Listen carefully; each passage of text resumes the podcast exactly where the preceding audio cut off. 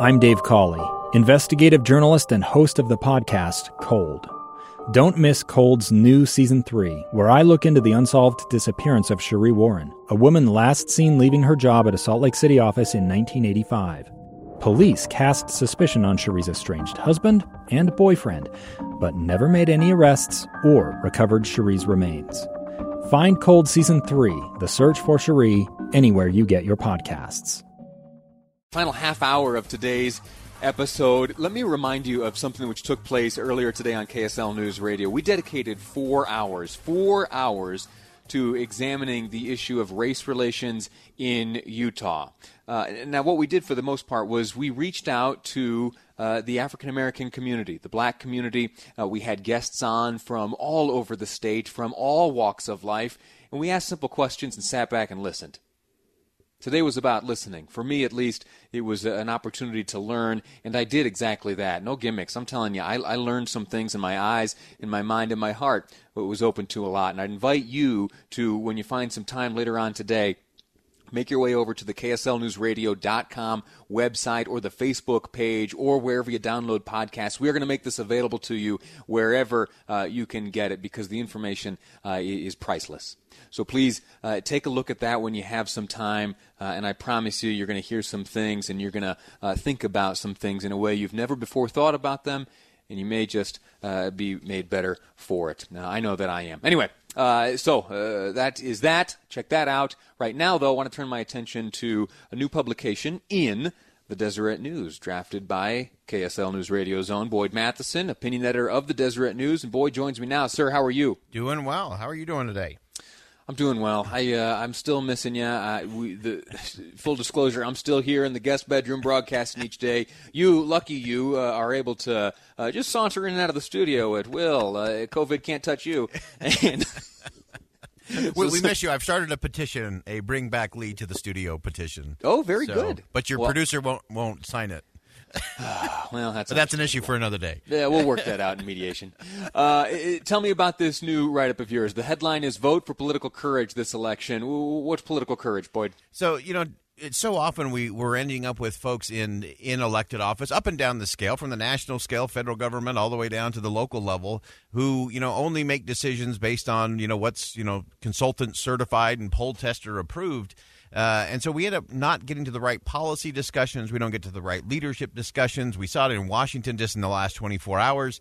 You've got an you've got an issue like law enforcement reform everybody 78% of the country agrees we got to have this reform this reform this reform but the democrats in the senate voted it down uh, wouldn't even let it be debated the house would probably do a similar thing today and the democrats will flip it on the republicans uh, meanwhile we don't get anything forward so uh, it's easy to yell at the opposition it's easy to be angry or hold a press conference and call out the opposition it takes courage to call out your friends and your supporters uh, and take some criticism and some heat. Uh, and we just need a whole lot more of that. Uh, you know, you talk about our conversations today about race. I think I think of a real politically courageous moment. I think of Bobby Kennedy uh, going into a black neighborhood the night uh, that Martin Luther King Jr. was killed.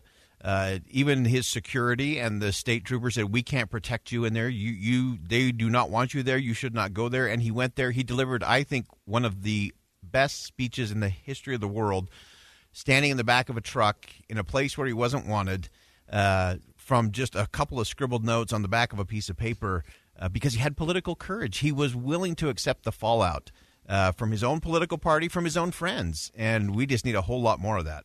Hundred percent. Senator Roy Blunt from Missouri said just the other day, uh, "We've gotten quote We've gotten so bogged down in wanting to make political points that no one wants to make a law. There is far too much self-service right now, and I, uh, you, no one's immune from it. I'm not gonna, you know, you know, I will indict anyone because, as you pointed out, we saw it uh, in the Senate on the part of the Democrats yesterday, and there's a high likelihood we will see it on the part of, of Republicans in the House come today.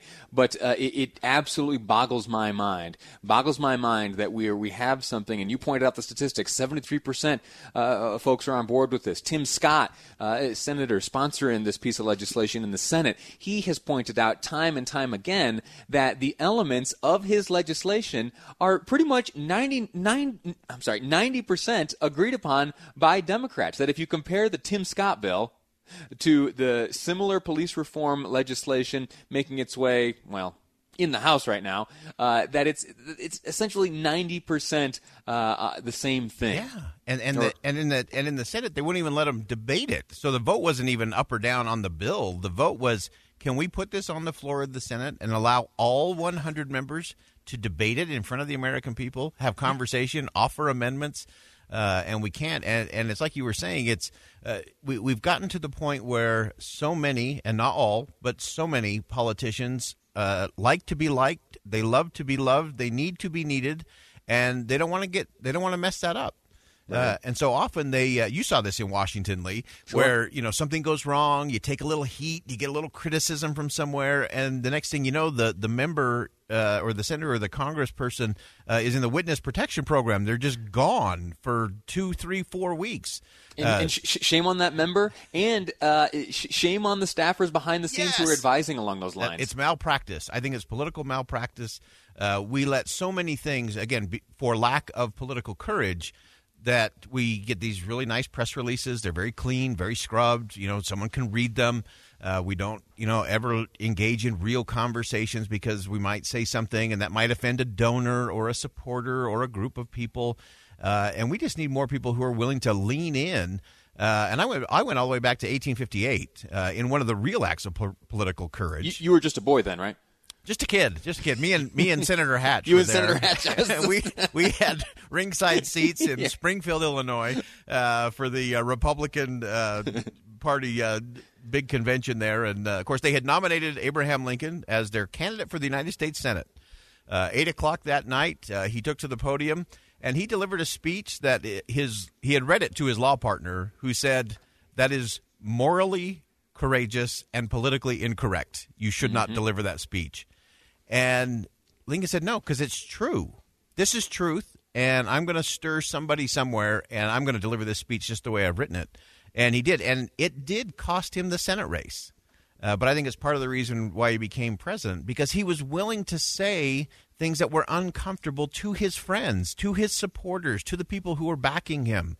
Uh, we can't get this, you know, if anybody gets any criticism, we go cower in the corner, or as we were talking earlier, go in the witness protection program for two weeks until the heat comes off. When you are elected to office, the the mandate is to do, do, do, do. Do not, uh, when, as you say, and as you pointed out, when you face the tiniest measure of criticism, if you recoil, you are you are essentially surrendering uh, your position, and you are doing a disservice, and you are going back on the deal that you made with the voters that voted you into office. It is a disservice. Uh, it's wrong, and uh, and it's it's deplorable, honestly, and is a definite example of cowardice. Yeah, there's just no question, and and now more than ever, we look at the tough choices, the tough challenges we have ahead, whether that's here in the state of Utah, whether that's at the national level. We have some big things ahead tough decisions, hard decisions, good decisions. But we need people who are not worried about holding on to power or how their reelect is going to go. Because think about that. If you have yeah. a leader who is in the position because that's the one they want to keep, every decision is going to be tainted by making sure they can hold on to that. We need people who will say, ah, you know what? I can go do something else. I can make a difference in this community in a different way if I don't win. But I'm going to say what's true. I'm going to be an independent voice. I'm going to do what truth is uh, and I'm going to lead because the the people want to be led, and I think that's why we don't have a lot of trust in many facets of our government right now, is because yeah. we don't see courage. Yeah. Uh, Boyd, we've got to leave it at that. I'm going to share your opinion piece on my Facebook page. The headline is Vote for Political Courage This Election. And we have until the 30th, at least in this primary race, opportunity still to vote. So if you've got your ballot still at home, fill it out, sign it, drop it in the mailbox, uh, and you and I together will rock the vote this year from home together with everyone else here at KSL News Radio. Quick break. Well, thanks, thanks, Boyd, for hanging hey, out with you, me. Lee. Quick break. When we come back, we are going to talk about the best recipe yeah, the best recipe for bullfrog. I'm open. Hey, hey, hey if you've got a recipe, 57500 Utah Community Credit Union text line. What's your recipe for bullfrog, and why am I talking about that? Well, you will find out next on Live Mic. I'm Lee Lonsberry, and this is KSL News Radio.